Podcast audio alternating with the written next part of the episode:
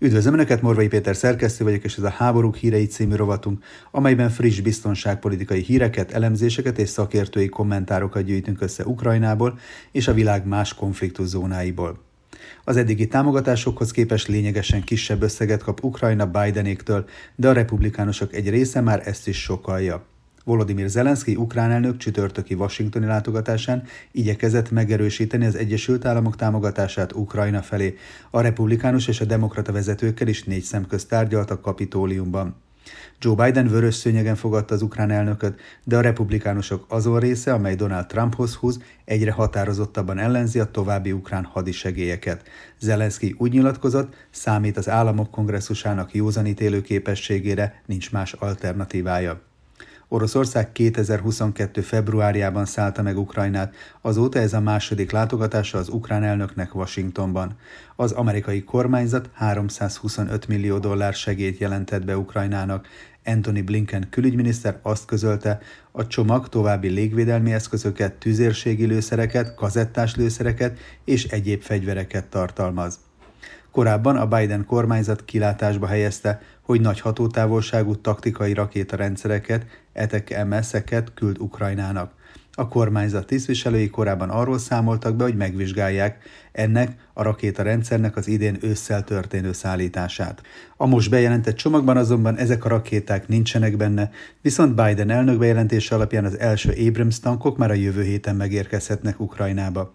Ezzel kapcsolatban Amanda Sloat, az amerikai Nemzetbiztonsági Tanács Európáért kormányzati szervezet felelős vezetőigazgatója az MSNBC-nek elmondta, hogy a nagy hatótávolságú rakétarendszerek nem fognak Kievbe kerülni, annak ellenére, hogy korábban többen erről beszéltek.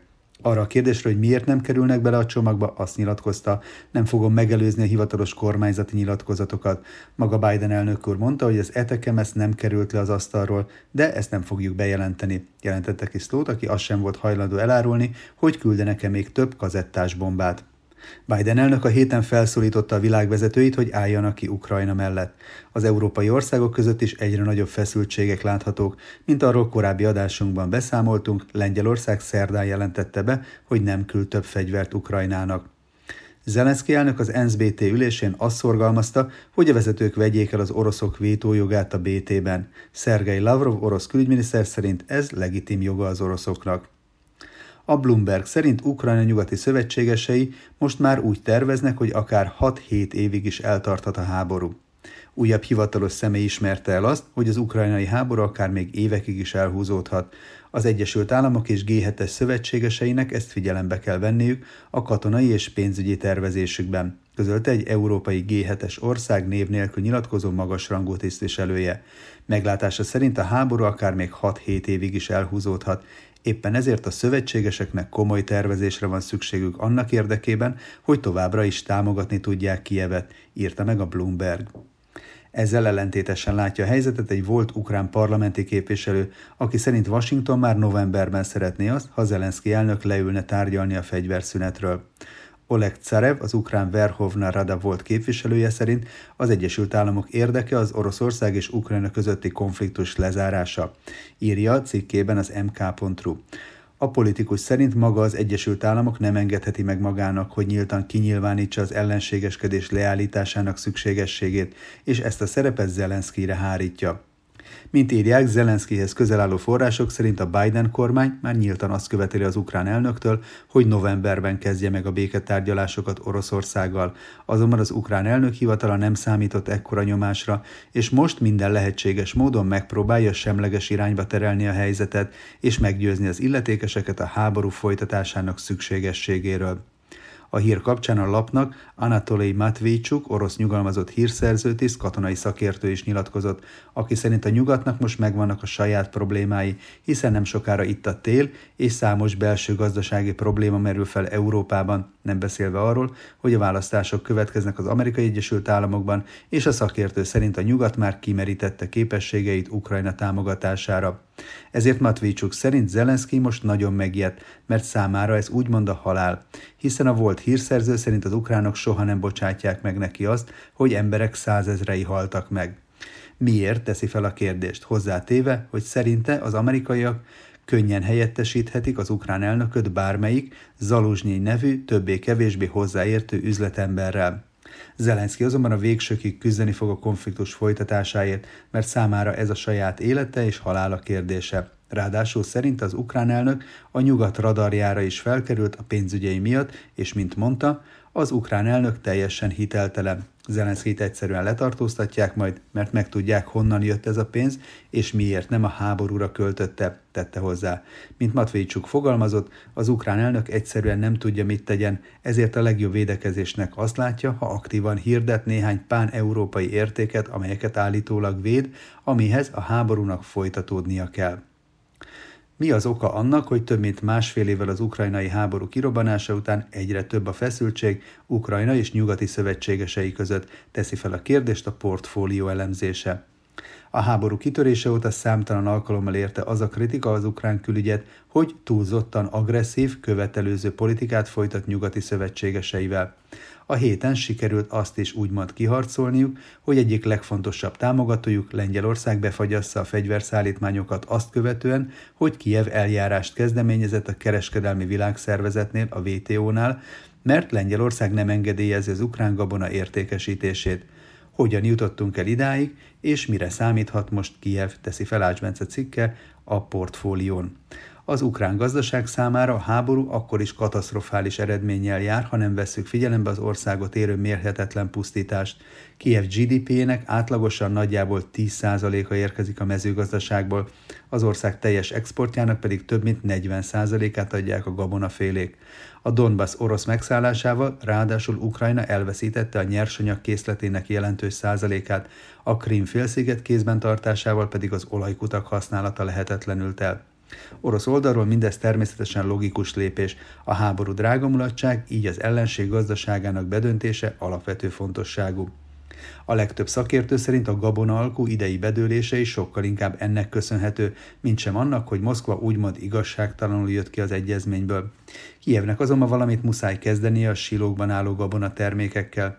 Az ukrán vezetés kétségbe esetten próbálkozik a mezőgazdasági termékek országból való kijuttatásával. Még az orosz tengeri blokkádnak is neki mennek néha gabonaszállítóhajók, ez azonban csak minimális eredményekre vezet. Így egyetlen út marad, a szárazföldön Európán keresztül kell kiszállítani a gabonát az országból. Mindez ugyanakkor több szempontból is komoly feszültséget gerjesztett Kiev és a mezőgazdaságra nagyobb hangsúlyt fektető közép-kelet-európai államok között. Az Európába beáramló olcsó ukrán gabonával a hazai gazdák drágább termékei nem tudnak versenyre kelni, az árak bezuhantak, a kormányok pedig logikus módon inkább a saját agrárszektoruk megvédésében érdekeltek. Az ukrán gabona gyakran olyan növényvédőszerekkel van kezelve, amelyek elmaradnak az európai sztenderdektől. Ezeknek a termékeknek a célpiaca döntően Afrika, ahol a rosszabb minőségű gabona is úgymond elfogadható vétel. Ráadásul Kiev döntően kamionokkal viszi ki az országból a gabonát, ez pedig extra terhet ró a szomszédos országok közúthálózatára. A fenti tényezőből adódott az, hogy az Európai Unió bő öt hónapja engedélyezte az Ukrajnával határos Lengyelországnak, Szlovákiának, Magyarországnak, Romániának, illetve a Fekete-tengeri kötődés miatt Bulgáriának azt, hogy ideiglenesen betiltsa az ukrán mezőgazdasági termékek importját azzal a feltétellel, hogy a tranzitot, azaz az áru országon való áthaladását nem akadályozzák. Ez az uniós szabályozás azonban múlt pénteken lejárt, és egyedül Szófia jelezte azt, hogy engedélyezni fogja az ukrán importot, kiváltva ezzel a gazdák tüntetéseit odahaza. Bukarest pedig tárgyalásokba kezdett az ukránokkal arról, hogy megoldhassák a helyzetet, de az árukat egyelőre nem engedik be az országba. Budapest, Pozsony és Varsó saját hatáskörében továbbra is tiltja az importot.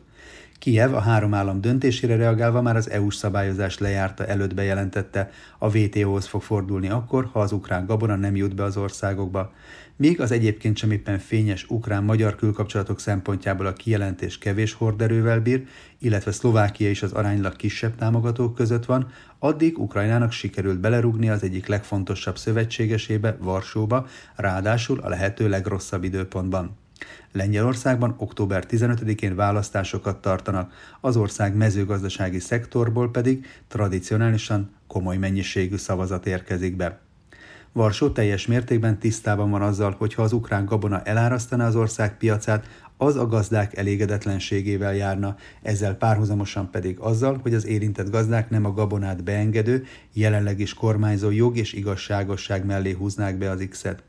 Kijev ezeket a szempontokat látványosan figyelmen kívül hagyta, a napokban még olyan nyilatkozatok is elhangzottak, amelyek szerint Varsó úgymond győzelemhez segíti Oroszországot az ukrán gabona tilalmával. A vádaskodás, illetve a VTO-s fiaskó ahhoz vezetett, hogy Lengyelország belengedte az ukrajnai fegyverszállítmányok teljes leállítását, ez pedig finoman szólva is kellemetlen helyzetbe hozhatja Kijevet. Varsó a háború kirobbanása óta brutális mennyiségű fegyvert adott át Ukrajnának. Egyfelől öntik a keleti szomszédjukba a saját, szovjet érából megmaradt eszközeiket, így például a MiG-29-es vadászgépeket, vagy a T-72-es harckocsi különféle variánsait, amelyekből összesen több mint 300 darabot szállítottak le Kijevnek.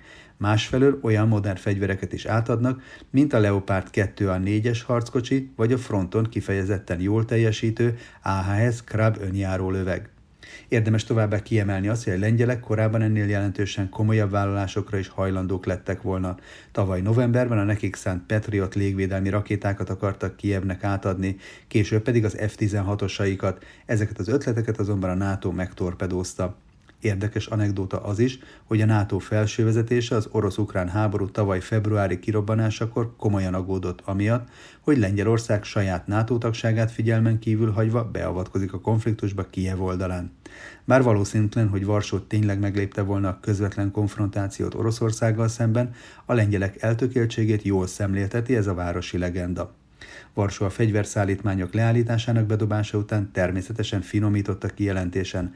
Elmondták egyfelől azt, hogy pillanatnyilag egyébként nem szállítanak fegyvert Ukrajnának, ahogyan azt is, hogy most egy ideig a saját haderőfejlesztésükre szeretnének koncentrálni, mivel a fegyverek nagy részét már Kijevnek adták. Újabb kommunikációs csavar jelzés Zelenszkinek arra vonatkozóan, hogy kikkel is veszik éppen össze. Utóbb aztán a lengyelek bejelentették, hogy azokat a fegyvereket, amelyek leszállításáról már megegyeztek, valóban át fogják adni Kievnek, a korábbi bejelentés pedig Ukrajna további támogatásáról szól. Varsónak biztonságpolitikai érdeke, illetve a nem túl fényes történelmi tapasztalatok következménye az, hogy az oroszokat a határaiktól minél távolabb tudja így biztosra lehet venni azt, hogy a diplomáciai politikai karzörgetés ellenére továbbra, fog, továbbra is fogja támogatni Ukrajnát. Ugyanakkor nem túl finom módszerekkel jelezte is Kijevnek azt, hogy ebben nem segít a keleti szomszéd vádaskodása. Zárja cikkét a portfólió. Ez volt tehát a háborúk hírei 2023. szeptember 22-én. Morvai Péter szerkesztőt hallották, este ismét jelentkezünk a hetek napi hírösszefoglalójával, holnap reggel pedig a háborúk hírei új adásával. Köszönöm megtisztelő figyelmüket, találkozunk legközelebb is.